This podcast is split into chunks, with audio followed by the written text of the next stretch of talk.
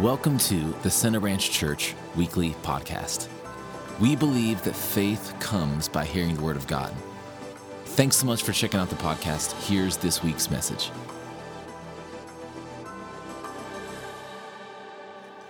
And so we, we've been doing a series for the last couple of weeks, last three weeks or so.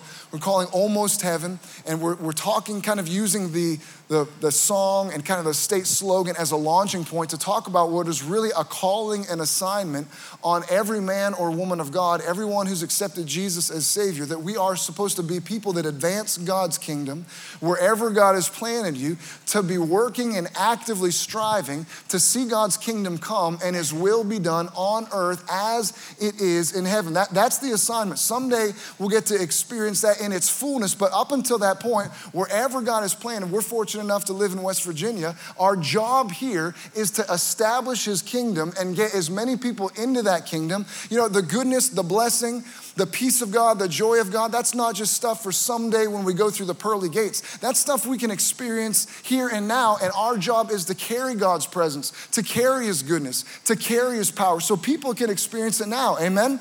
But we also understand that the state we live in, there's a lot of work to be done. There's a lot of steps that need to be taken. There's a lot of people that have never tasted and seen just how good God is. There's people that don't know the presence of God, the love of God. They've never been set, set free by the power of God. They haven't stepped into this kingdom that we're talking about. And that's where you and I come in. We've got a job to do to advance the kingdom of God. And this series, really, uh, when we started it, the idea was this was going to be primarily an outreach series focused on outreach, and we're going to get there. But God's really had us focusing on us as a church family, focusing on the body. We've, we've talked about how we don't want to go out and have people come into an environment that's going to ultimately be more, more damaging than it is doing them good that we want them to come into a church that's alive and awake and on fire and we're passionate about God. We really do love God with all of our hearts. It's not just, you know, something that's written and something that we, we mentally know we're supposed to do. People that genuinely love God with all of their, their hearts. That's where we started in the first week, that we would love Jesus more than anything really, to love him more than anything. That there wouldn't be anything we wouldn't gladly lay down because of him. We talked about the rich young ruler coming to sort of a fork in the road. That if we would come to a fork in the road and you would have to choose between Jesus and anything else, we would choose Jesus every time without hesitation. Jesus over material things, Jesus over experiences, Jesus over our family, Jesus over people's opinions, over and over again as we come to those forks in the road, Jesus over everything else. We would love him with all of our hearts, our, our real, our real love. I would seek his kingdom above everything else. Then we took some time and we talked about repentance you see repeatedly in God's word before there is a move of God, before there's a significant victory, before there's a pouring out of God's spirit, before someone experiences a new level of God, uh, a new level of the things of God, you see people sanctifying themselves, consecrating themselves, purifying themselves. Joshua told the people of Israel before they crossed the Jordan and went into the promised land, sanctify yourselves because of what God wants to do tomorrow. Let's sanctify, consecrate ourselves today. So we took time to do that and focused on that a couple of weeks ago. Last week, again, Pastor Josiah, just uh, an awesome message, talked about running the race to win. That we're not supposed to be strolling, walking, taking the things of God casually and lightly. We, have got to run to win. That's a, that's a certain attitude that we need to have. Man, that, that message ministered to me all week long in the morning. I've been, I've been waking up thinking, man, I want to run to win today. I want to run to win. I want to give God my very best today. I want to carry out his purposes for me today. I, I don't want to wait around. I want to run to win. I hope it's affected you like that. We're, we're in this thing, we're running to win. Amen? So I, I want to try to pick up where, where he left off. We'll jump into the Word of God here in just a moment. Would you take a moment and pray with me? And just take a moment to invite God's Spirit to speak to you, to come and teach you. You can just lift your hands right where you are, close your eyes, just begin to tell God you want to hear from him today. Lord, I want to hear from you. Come and speak to my heart. You have my attention. I'm not here just to be here. I'm here because I know you have more for me. I want to hear, Lord. I want to receive. Father, open up your word in the way that only you can do. Holy Spirit, you're our teacher. Lord, we ask for a spirit of revelation, a spirit of understanding. Flood our hearts with light. God, give each one of us eyes to see, give us ears to hear. Let our hearts be like good soil this morning. Lord, we thank you for it. We praise you in Jesus' name. In Jesus' name, amen. Amen. I don't know if, if you work out or not. That's not entirely true. I know, I know some of you work out, but by and large, I don't know if you spend time exercising or not. I need to exercise more. I've been kind of in a slump these last few weeks. I uh, haven't, haven't been doing much exercising, but it's my commitment to you. Tomorrow, I'll get back to the gym. You're, you can hold me accountable. This, is, this will make me do it. Tomorrow, I'm going to start exercising again. I, I don't know if when you exercise, if you go to a place that you're like with other people exercising, it can be an interesting experience when you're exercising in a, in a gym setting. One of the things that makes it interesting is what people wear to exercise in things that people, you wonder what they're thinking when they think this is an appropriate outfit for me to go and be around anyone else, let alone to go and move all kinds of different ways in front of other people. And I understand when you, are gonna exercise that clothing can be heavy and restrictive, and so there is workout gear. But I think people have way overestimated just how restrictive and heavy clothing is. It's not that heavy. It's not that, it's really not that restrictive. You, you could probably carry a couple more inches of fabric. Uh, it's, it's, it's not that detrimental to your workout. Amen. And if you're going to exercise, then a little more weight, a little more, uh, you know, restriction. It's just going to help the workout, right? You can fight through that resistance the fabrics provide, and that can be part of the workout. Just go ahead and bundle up a little bit and spare us from having to.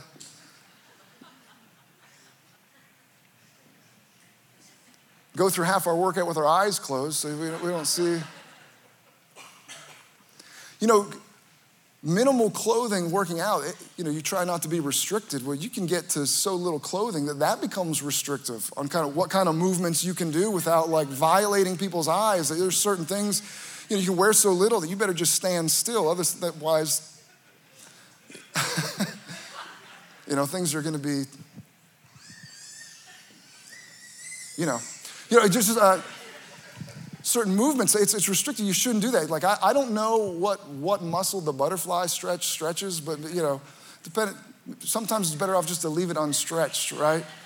Because, and I don't know if it's because I'm getting older or not, but it, it seems like workout gear is getting smaller and smaller and like if we continue on this trend i don't want to i don't want to know what gyms are going to look like in five years right? It seems like men's shorts keep getting shorter and shorter. In, in five years, you're going to show up at the gym. Men are just going to be wearing like waistbands. that's, that, that's going to that's going to be all, all that they're all that they're wearing in the in the for the sake of you know being able to exercise freely, which, you know, it's crazy. It actually goes back to where exercise and all, all that stuff started years ago in ancient Greece. And so that, that's where I want to start, is where Pastor Josiah left off in Hebrews chapter 12, verse 1. It says this it says, Therefore, since we are surrounded by such a huge crowd of witnesses to the life of faith, let us strip off every weight that slows us down, especially the sin that so easily trips us up and let us run with endurance the race that God has set before us. Now, in context, when Paul is, is, is writing this, or the writer of Hebrews is writing this in other places where we know that Paul is talking about running a race and using that analogy, in that day and time, the, the games of ancient Greece and the, the, the races that they would run, they would typically run those races in the nude. They would run them naked. In fact, our, our words gymnasium, and gymnastics come from a Greek word that means to be lightly clad or to be nude. That's, where the word comes from because when they would run, when they would uh, compete in these games, they decided to be the least encumbered, the least weighed down. We'll, we'll just run these races, compete in these games completely completely naked. So when he's talking about stripping off every weight, he's talking about a complete removal of anything that would, would hinder you. And of course, we need to remove things from our lives that, that aren't, aren't appropriate or are going to keep us from being the men and women God has called us to be. But when these people would run the race on race day, they would run in the nude. But when they would train, they would train with clothing on.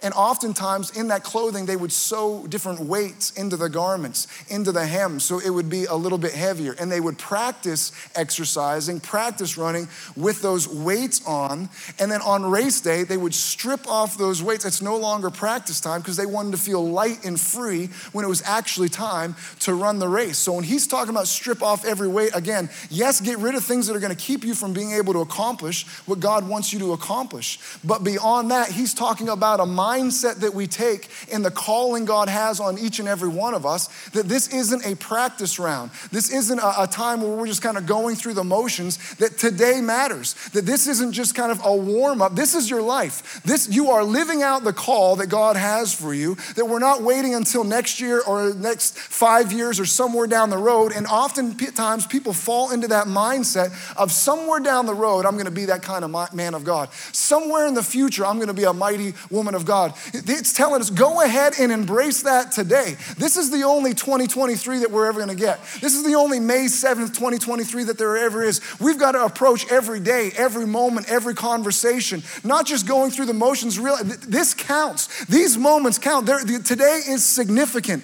What God has for you today is significant, and there, there is no practice. Even when He says to, to run to win the race, that, that is a mindset. I'm, I've run races races, and in preparation for those races, I've done a lot of practice runs. You know, nobody wins a practice run. I've never, I've never won a practice run. I'm just practicing and training. It's only when the race actually counts that somebody does some winning. So when you're running to win, you're running with an awareness man, this is it. This is my life. I am living out the call that God has for my life. I'm doing the things that He's assigned me, or I'm failing to do the things that He's assigned me. I'm actively engaged in the work of advancing the kingdom, or I'm putting off, I'm procrastinating the work of the kingdom because there isn't practice. This is is it. This is your life to run to win, running to win. That that's the expectation he wants us to have. That you're running what you are you are not open to failure. That you are believing that you're able to do the things God's called you to do. You know that you are able to do what God's called you to do? Would you say that one time? I am able to do what God has called me to do. Running to win. You've got to have a mindset. I'm, I'm winning this thing. I'm winning this thing. I'm, I'm running with success. I will succeed at doing what God has called me what God has called me to do.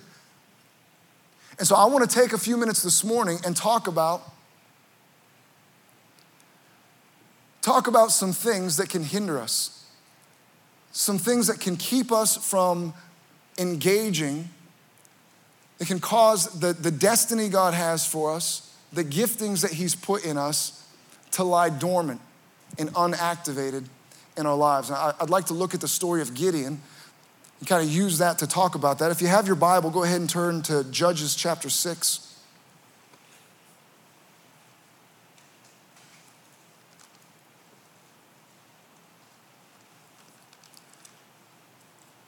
Judges chapter 6.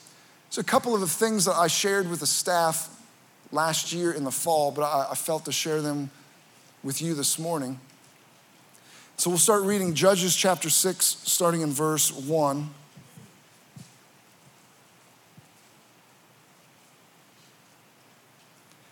Says this The Israelites did evil in the Lord's sight, so the Lord handed them over to the Midianites for seven years.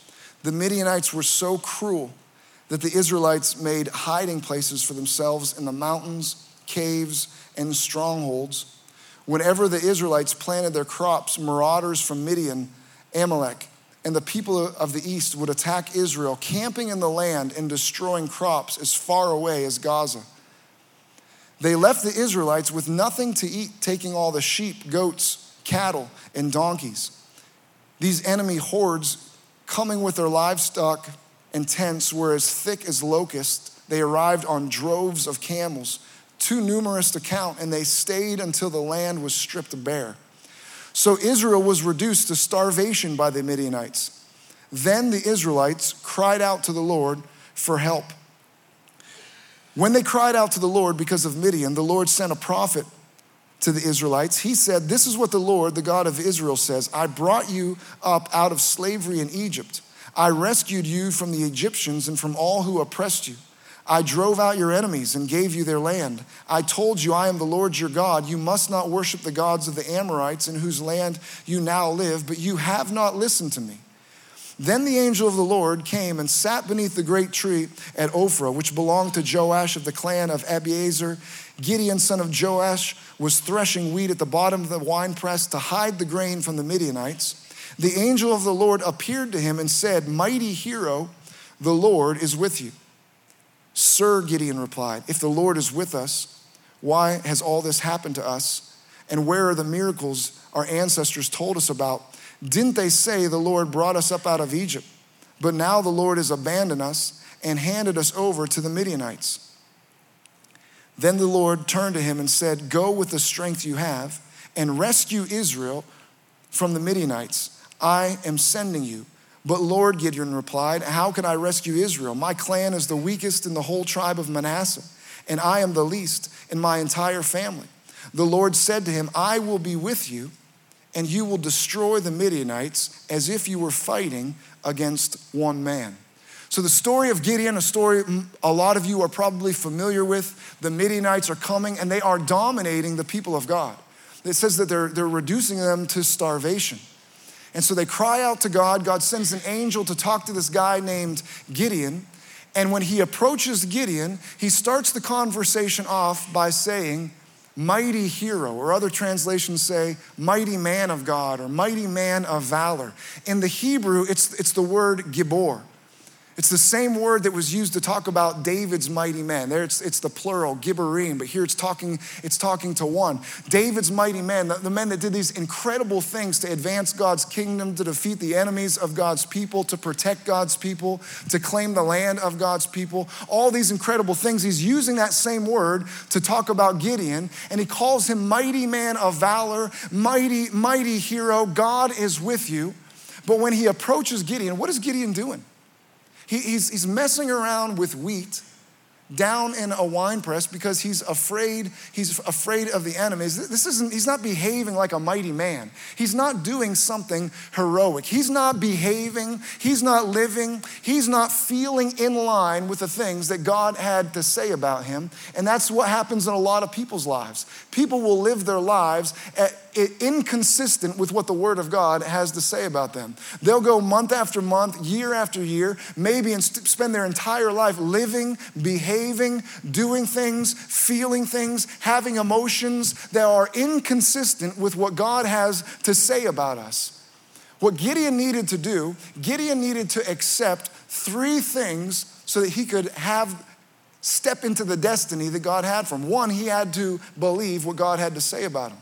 He had to believe that God really was with him. And he had to believe that he really did have a destiny to do something significant for the kingdom of God that God really wanted to do something meaningful, impactful, that his life mattered, his role mattered. But you can see in the conversation we just read in those few, few verses that he goes back and forth with the angel. He's got questions, he's got doubts. How can you call me a mighty man of God? How can you call me a hero when I come from this family and this is my clan and I'm the least in my family? You, you say that God is with me. Then how come, I'm, how come I've gone through the things that I've gone through? You say God is with me. What about the power of God? I've never, I've never seen the miraculous. I've never experienced those things, but he had to get to a point where he trusted what God had to say more than any of his experience. Like we said earlier, everything has to come back to the Word of God. You've got to believe what God's word has to say about you above, above whatever excuse, above whatever experience would contradict it. What does God's word have to say about you? Does God's word say that he's with you or he's not with you? Does God's word say he's for you or, or he's against you or he's just indifferent towards you? What does the word of God have to say about you? I'll, I'll read just a, a little sampling, but if we want to step into our destiny, if we want to step into our role, if we want to step into the purposes God has for us, a starting point is believing what God has to say about you, trusting that God is with you that He'll never leave you, He'll never forsake you. Believing that God does, in fact, have a call on your life and wants to do something special in you and through you. Listen to these verses. Ephesians 2:10 says for we are God's masterpiece he has created us anew in Christ Jesus so we can do the good things he planned for us long ago John 15:16 Jesus says this you didn't choose me I chose you and I appointed you to go and produce lasting fruit. 1 Corinthians 12, 7. A spiritual gift is given to each of us so we can help each other for the profit of all. 1 John 2:20 says, "But you have an anointing from the Holy One." That's just a few verses. Think about what God's word has to say about you. God's word says that you have a gift from the Holy Spirit. You, you are gifted. Each one of us has a gift from God. Whether it's active or dormant, I don't know, but I do know that you are gifted. It says that you have an anointing. These, these things that people spend their life, like Gideon, people will spend their entire lives. He just took a chapter or two, but people will spend years just continuing to question what God says. Am I anointed? Am I really anointed? Yes.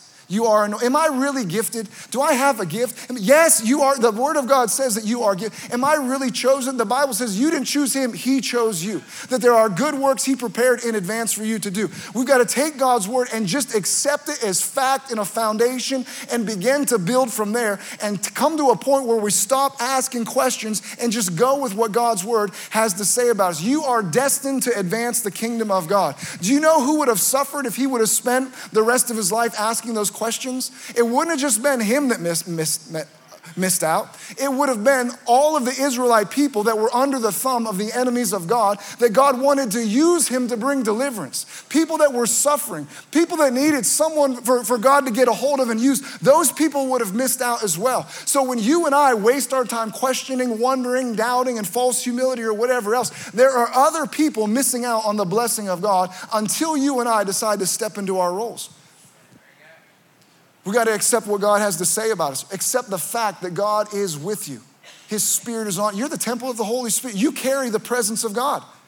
You know that? The Spirit on the inside of you is greater than any other force operating on the planet. God's put His Spirit on the inside. You've got to accept that and accept that He has plans that He prepared in advance for you to do. And God doesn't mess around with small plans, that you are, you are significant. I, I want to take a couple of minutes and look at some tests that when Gideon went out and he gathered people together to go and carry out the plan of God, there were some tests that people had to pass to be able to step into the victories that God wanted to carry out. Let's skip over to chapter 7. He goes out, he gets a bunch of people. Here's what we're gonna do we're gonna go and deliver the people of God, we're gonna defeat the enemies of God, we're gonna advance the kingdom of God. But not everyone got to participate in that. Judges chapter 7, verse 1, it says, So Jerubbaal, that is Gideon, and his army got up early and went as far as the spring of Harod. The enemies of Midian were camped north of them in the valley near the hill of Moreh. The Lord said to Gideon, You have too many warriors with you. If I let all of you fight the Midianites, the Israelites will boast to me that they have saved themselves by their own strength. Therefore, tell the people, whoever is timid, or afraid may leave this mountain and go home. So 22,000 of them went home, leaving only 10,000 who were willing to fight. He gathers up people, they're on their way to go and defeat the Midianites. And God says, Hold on, not, not everyone's gonna pass this test. And the first test is if you are afraid. Whoever's timid or afraid, just tell them, go ahead and go home. Being afraid, fear will keep you from getting to be a part of God, what God wants to do, advancing the kingdom of God. 22,000 of these warriors said, I'm, I'm scared, I'm going. 22,000 of them, they left only, only 10,000. So when we talk about fear, we could talk, I mean, there's so much to talk about with fear. I just want to focus on one aspect of it, a couple ways that fear affects us. One fear that will keep you from stepping into your destiny, stepping into the call, the role that God has for you in His kingdom, is a fear of failure a fear of failure. You can, you can stay there in Judges. I want to flip over to 1 Samuel and use King Saul as an example. 1 Samuel chapter 10.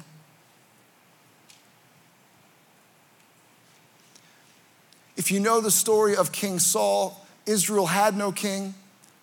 They rejected God as king. They wanted to have a man as a king. So God selects Saul to be the very first, hand chosen by God to be the first king of, of Israel he has this amazing encounter with the prophet Samuel where the prophet anoints him. The prophet gives him a bunch of signs they're going to follow as confirmation, one thing after another. This amazing confirmation. He has been selected by God to be in the office, to have the anointing of leading people from that position. But if you know the story of King Saul, he struggled to accept what God had to say about him. Right? He wrestled with insecurity. It was a fear of failing, a fear of not being able to do and be what God had called him to do and be. That insecurity kept him from being able to operate in the anointing that was on his life.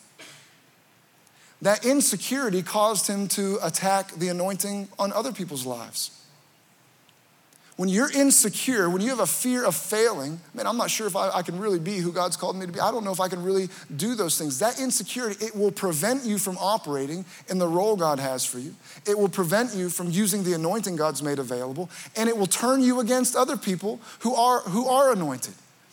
And so God, God is told Saul that he's been selected. I want to pick up the story in 1 Samuel chapter 10. It's the day where he's going to be acknowledged before all of Israel, like a, a coronation day or something. All the people gather, they're going to crown, crown Saul as king. So 1 Samuel chapter 10, starting in verse 17, it says, Later Samuel called all the people of Israel to meet before the Lord at Mizpah.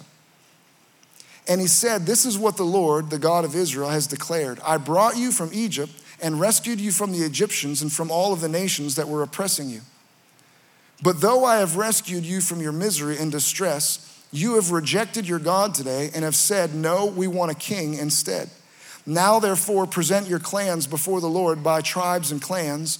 So Samuel brought all the tribes of Israel before the Lord, and the tribe of Benjamin was chosen by Lot. Then he brought each family of the tribe of Benjamin before the Lord, and the family of the Matrites was chosen. And finally, Saul, son of Kish, was chosen from among them.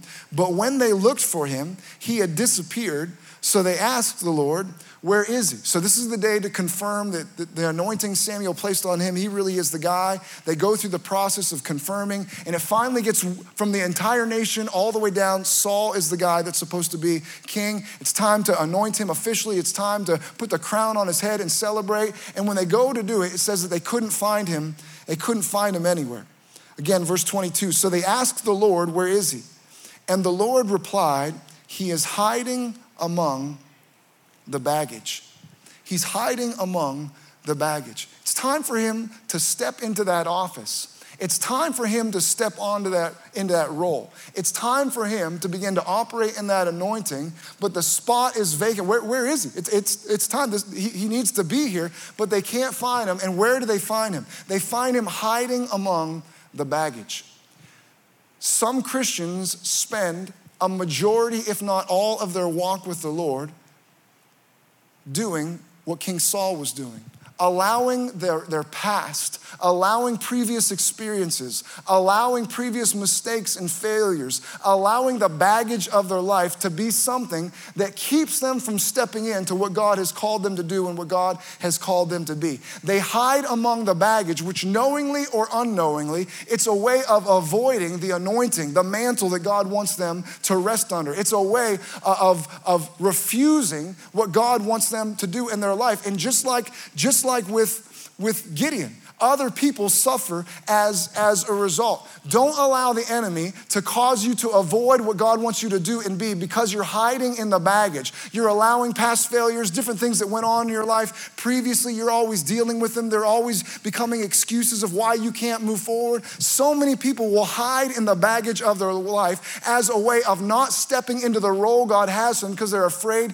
that they'll fail. You've made mistakes, you've done things you shouldn't have done, so have I, but the Bible says that any anyone who is in Christ is a new creature, a new creation. All things are passed away, all things become new. So don't, don't hide in the baggage of your life. Don't allow that to be a place that you stay avoiding being the man or the woman of God operating in that office. Just like, just like Saul, people are looking for you to do what only you can do. People are waiting for you to step into that role, to step into that spot. The body of Christ isn't what it should be, isn't operating at the level that it could operate because there's a void where people people instead of instead of operating and doing the things the tasks the anointing that's put on their life they're busy hiding in the baggage and allowing that to be something that keeps them from the role god has for them. The bible says that when you are in christ you are the righteousness of god in christ. That the power of sin has been broken over our lives that he who the son sets free is free indeed. Don't allow baggage to be a place that you hide don't allow a fear of failure to keep you from stepping into the destiny God has for you. another aspect of fear that keeps people. It, it's related, but a fear of disappointment. I, want to look at Second Kings, Second Kings as an example. And again, we're looking at Gideon. The first test that's talked about in chapter 7 was tell the people who are timid or afraid, don't bother. Tell them just go on home. They're not going to be a part of this victory.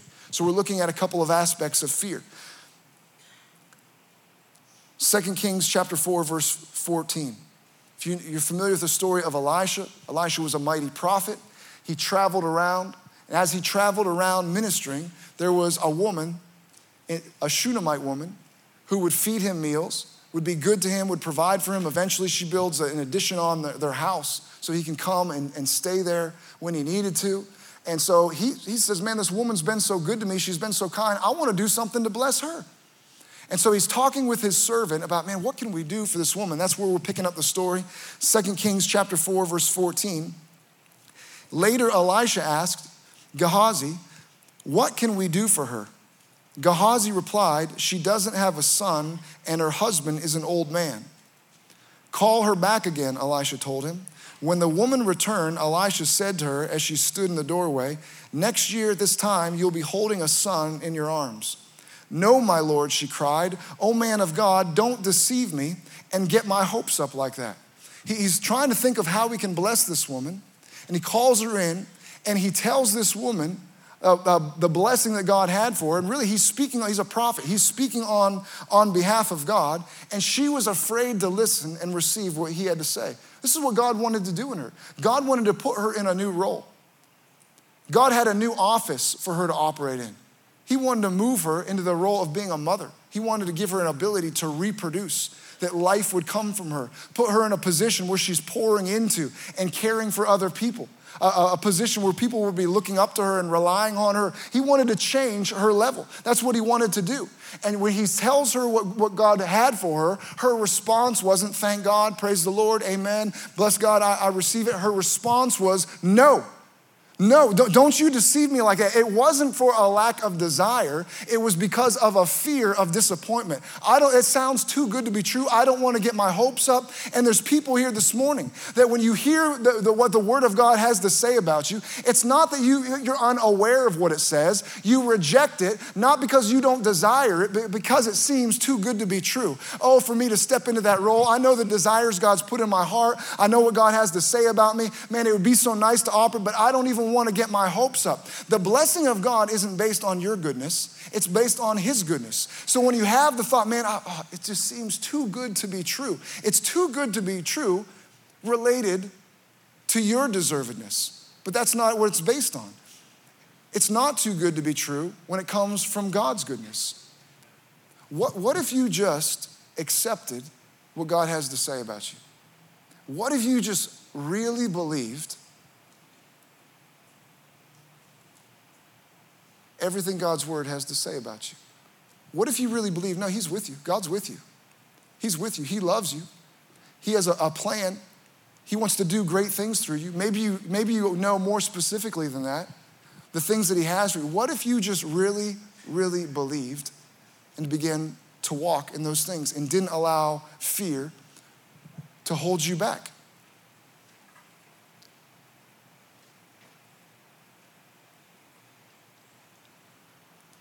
So the first test was the test of fear.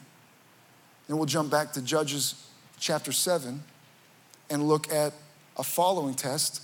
This, this next test is a little more obscure as they eliminate more people. The first one was very simple Are you afraid? Yes, hit the road. Are you not afraid? You're welcome to stay. This next one isn't, isn't quite as clearly stated. Back to Judges chapter 7, we'll start in verse 4. Everyone still with me?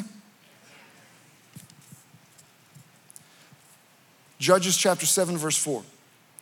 It says, But the Lord told Gideon, There are still too many people. Bring them down to the spring. I will test them to determine who will go with you and who will not. When Gideon took his warriors down to the water, the Lord told him, Divide the men into two groups. In one group, Put all those who cup water in their hands and lap it up with their tongues like dogs. In the other group, put all those who kneel down and drink with their mouths in the stream. only 300 of the men drank from their hands. All the others got down on their knees and drank with their mouths in the stream. The Lord told Gideon, With these 300 men I will rescue you and give you victory over the Midianites. Send all the other ones home. So, this, this is the next test, and it has to do with the way that they drink. They're on their way to fight the Midianites. The, the, the, scared people went home. Now, next, they go to a, a stream of water to get a drink on their way. And God tells Gideon just to stand back and watch the way that these men are drinking water. So he stands back and he watches them. And, and 9,700 of them got down on the ground and put their mouths in the water and started drinking. And the other 300, it says that they drank like a dog. They drank like a dog. Now, You've probably seen a dog drink. I've got a lot of experience. I've seen a lot of dogs drink, and I've seen them drink in different ways. I've seen dogs drink from bowls. I've seen dogs drink from streams and ponds and lakes. I've seen dogs drink from puddles. I've seen dogs drink from toilets. And every time I've seen a dog drink, they're standing up, they're, they're on their feet. I've never seen a dog laying down to drink. My, my dog's legs are about four inches long, so I mean, what's the difference? Just go ahead, just relax. You're having a drink, just take a load off, just lay, lay, lay down. Relax. Have you ever seen a dog lay down to drink? They're always on their feet. These 300 men uh, differentiated themselves by the way that they drank. It says they scooped up water, they stayed on their feet, and they drank. What's the significance of that? 9,700 of them got to that spot of water, and they, they treated that point of refreshing like it was a final destination instead of a place to just to be refreshed and continue moving on towards the destiny that God had for them. That that wasn't the spot that God was leading them them to, there was more ground to cover. There was more, more room to advance. There were more battles to be fought. There was a greater victory to be won. But they were willing to settle in right there. That was a nice spot. It's refreshing. Man, this is pretty nice. We got a spring, we got shade. Why don't we just stick around here? Those other men stayed on their feet knowing this is nice, but we still have work to do. We still have advancing to do. And those were the people that God was able to carry out his desire and advance his kingdom. Thank God for success, but sometimes success is a test for us, whether we'll arrive at different measures of success and refreshing and enjoying the benefits of belonging to God. If we'll arrive at those points and decide just to camp out there instead of allowing it to be something that gives us strength and refreshing to keep on going, realizing we haven't crossed the finish line yet. There's still more God wants to do in you and through you. There's still more for our church. There's greater battles to be won. They settled for water. Those men were willing to settle for water when God had the spoil spoils of war waiting for them if they'd be willing, just, man, my eyes are still ahead. I'm not looking to get comfortable here. I want all that God has for me. And whatever He wants to do in me, whatever battle He wants me to fight, whatever victory He wants me to carry out, God, I'm going to stand on my feet because I'm going to keep moving towards the finish line until you let me know that I've crossed it.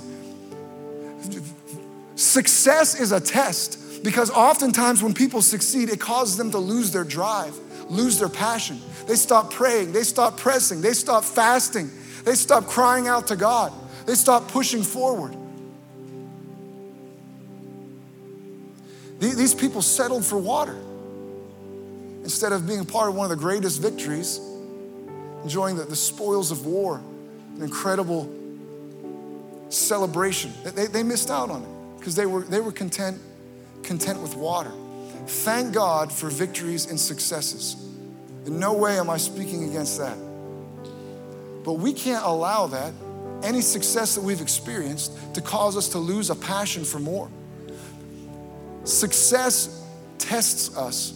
You know, failures can be damaging, but oftentimes success is more damaging in people's lives because it causes them to, to stay someplace when God had greater things for them. They lose, they lose a desire to grow, they lose a desire to keep going.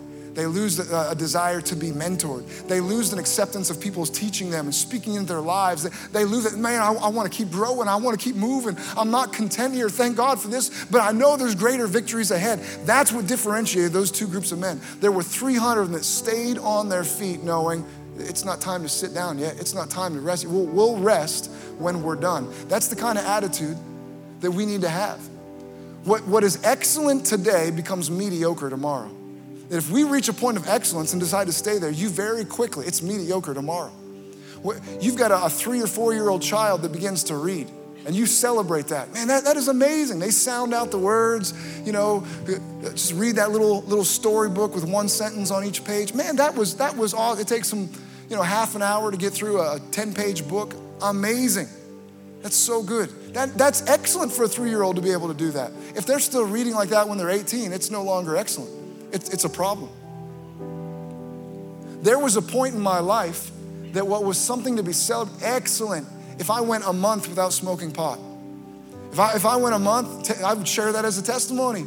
Praise God, that's excellent, man. High five, you're doing awesome. That's, that's great. How many of you know that that wouldn't be so exciting at this point? If somebody said, hey, tell me about your pastor, they said, well, I mean, he's okay, I can tell you this. It's been about a month since he smoked pot. That, no, that no longer be something to be. That's excellent, man. What a guy. You're blessed. What a great pastor you've got. What was excellent at one point if you stay at that level, very quickly loses its excellence.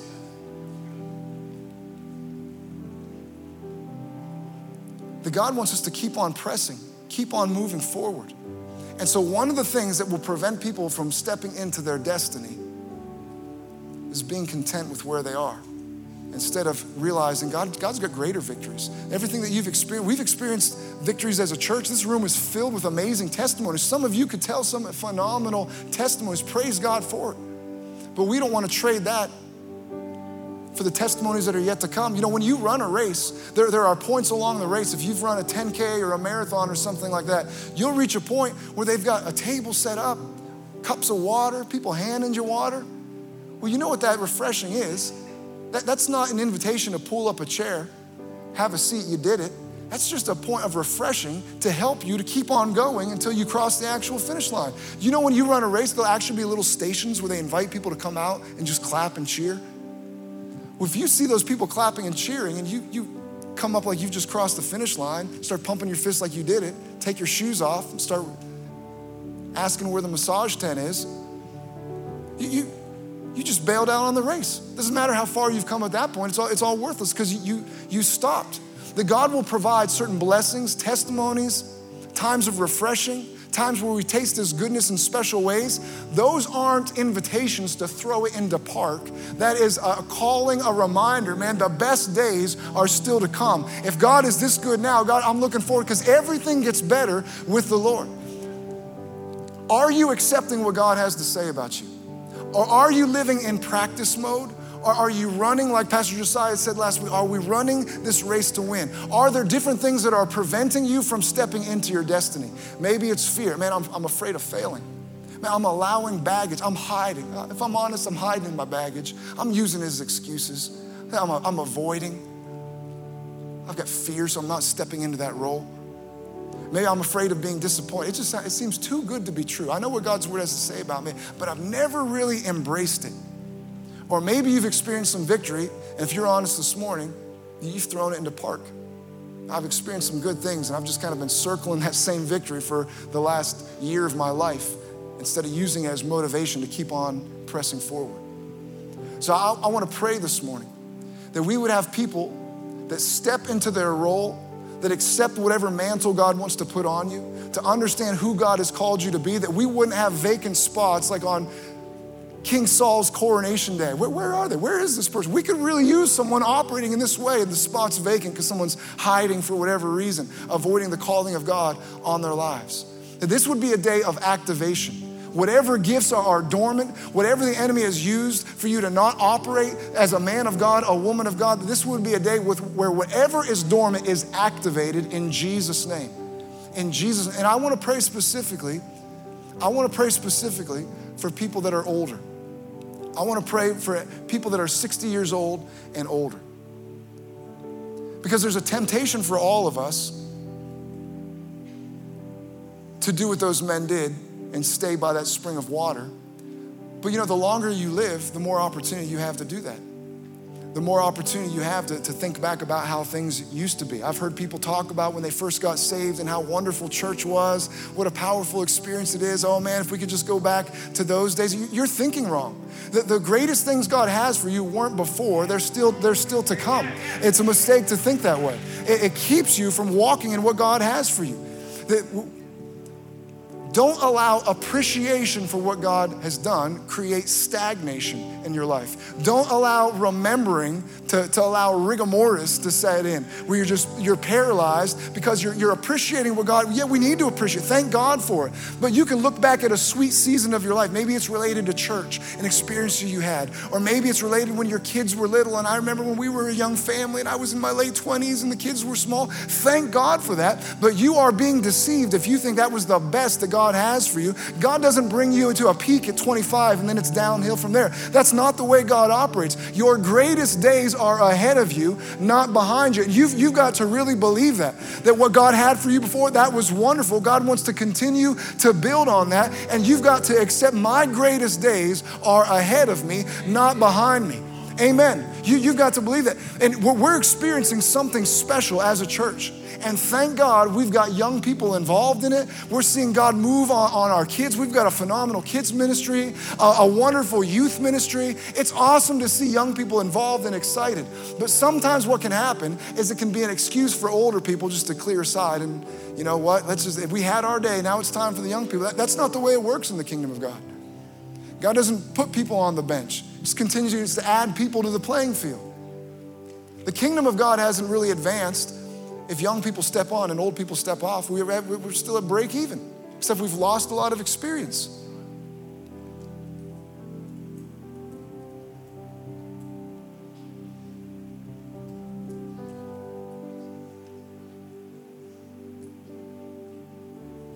Jesus. Your greatest days are ahead of you. Don't, don't accept it as a compliment.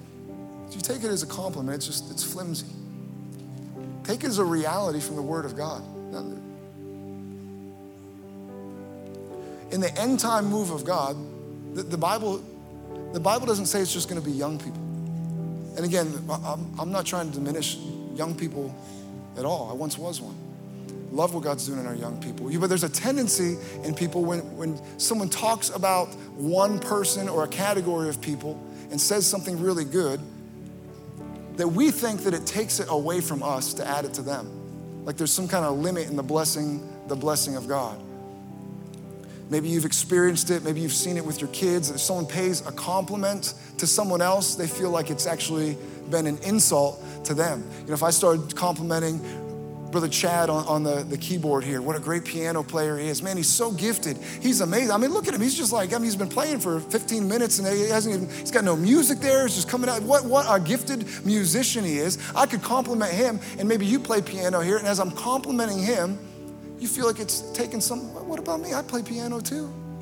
Oh, am I not gifted? I didn't say you weren't. I just said that he is. You know I'm talking? Maybe you've seen it with kids. Oh, she's such a great singer. what, I'm not a great singer? No, I didn't say you weren't. I said that she is. I didn't take anything from you to give it to her. Sometimes we, we operate like that when it comes to the things of God. Man, God's really doing a work in the young people. Yeah, he sure is. Well, he didn't take it away from you to do it in them. He's, he's got a role for all of us to play. Listen to what it says in Acts chapter 2. It's talking, it's, this is on the day of Pentecost, and Peter is quoting from the prophet Joel. It says this Acts 2:17 in the last days God says I will pour out my spirit upon all people. Your sons and daughters will prophesy. Your young men will see visions and your old men will dream dreams. In those days I will pour out my spirit even on my servants men and women alike and they will prophesy. He's, talking about what God wants to do starting from the day of Pentecost and accelerating right up until today. He's very careful to, to specify that every people group is included. Young people and old people people, male people and female people. God has a role for everyone. And just because we see young people rising up, praise God for it. But God wants old people, another generation involved in the advancement of the kingdom, in the kingdom of God. Your young men will see visions. It doesn't stop right there. We need some people dreaming dreams. We can't allow those people to think that they've been bypassed or set aside. God has a role for you. We need everyone functioning in their spot in the body of Christ. So I want to pray specifically for people that are 60 and over for God to stir up whatever's dormant, to drive off every lie of the enemy. They would try to convince them it's just time to, to coast on in from here. That, that's nonsense. That's a lie from the enemy. Your greatest contribution, your greatest years of fruitfulness, what God has for you, it's all been building up until this moment. God wants all those victories you've experienced, it's not time just to sit around and, and polish trophies you've acquired. It's time to realize if God's brought me up to this point, what does He have? Whatever He has next is going to be the most significant thing He's ever done in your life. You've got to believe that. Otherwise, you're just like those people in Judges chapter 7 that settle in at that spring. This is nice. This is really, oh, it's refreshing. Good water, huh? Just Let's park ourselves here for a minute and miss out. There's a battle to be fought. God, God wants to do something to liberate his people. And every time we, we miss an opportunity to step into the role God has for us, other people suffer. Other people go without. Every day you refuse, for whatever excuse the enemy's convinced you is valid, whatever reason you give, whatever fear of disappointment, whatever insecurity, wherever you've decided to park instead of continuing, continuing on towards the battle, every day that you do that, someone is suffering because what God wants you to do is significant. It's not, it's not just playing around church stuff, people's lives are on the line. That there's a real anointing. The Bible says you have an anointing from the Holy One. The Bible says you have a gift for the benefit of all. There's something God's put on the uh, inside of you that other people need it.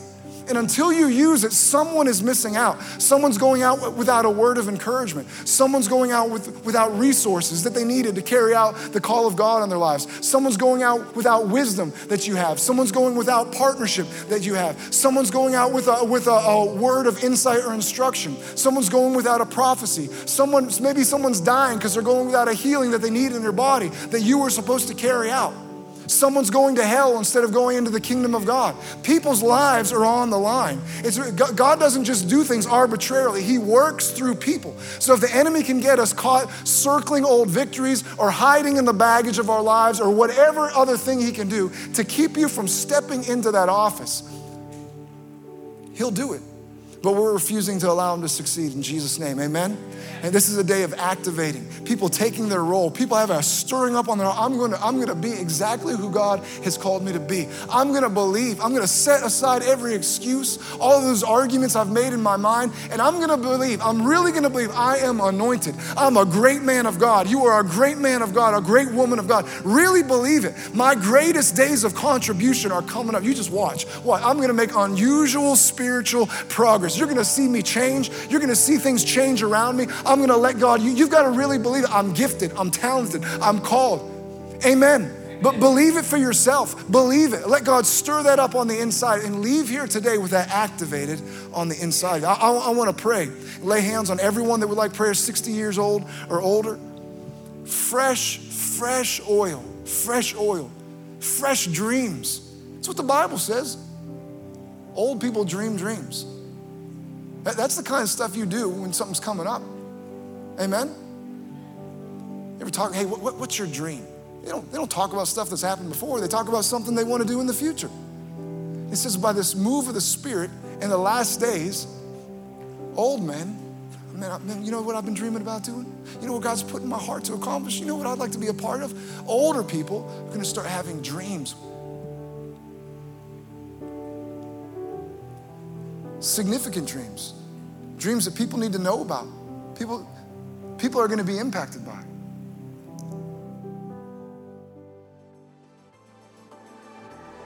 Well, that's this week's message. Thanks for joining us. To stay connected with us throughout the week, make sure you follow us on Instagram and Facebook. You can also watch previous week's services on our YouTube page.